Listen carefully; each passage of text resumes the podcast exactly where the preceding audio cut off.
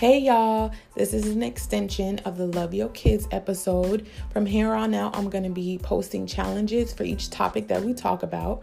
So, for the Love Your Kids episode on discipline and encouragement, the first challenge is to make a rule board or a scripture board. For the rule board, make it creative, have it be a family activity. Make sure you use lots of color. You want when your kids see it, you want them to actually look at it, read it, have it intrigue them, encourage them at the same time.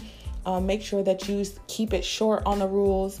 You don't want 1 through 50. They're not going to read the rules, they're not going to pay attention to it. Maybe the ones that are most challenging in your household right now, or the top five that you expect from them daily.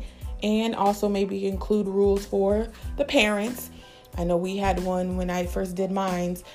We had a no cussing rule, so when we did, we had to add to the tip jar. Also, for the scripture board, make sure that that's just not black and white and a bunch of scriptures rolled across. That's not going to do anything for your kids. They're not going to learn the scriptures and they're not going to want to because the board is boring. Make that creative also using the scriptures about honoring your parents or the one from First Corinthians, the love is scripture would be a great one to use.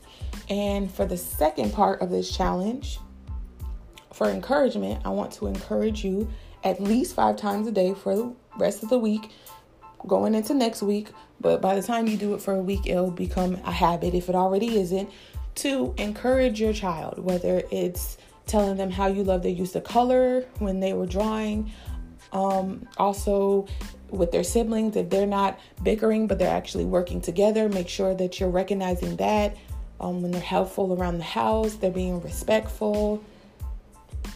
Whatever it is, just make sure that you are encouraging your babies, that you're letting them know that you love them, that you appreciate them, and that they are totally awesome.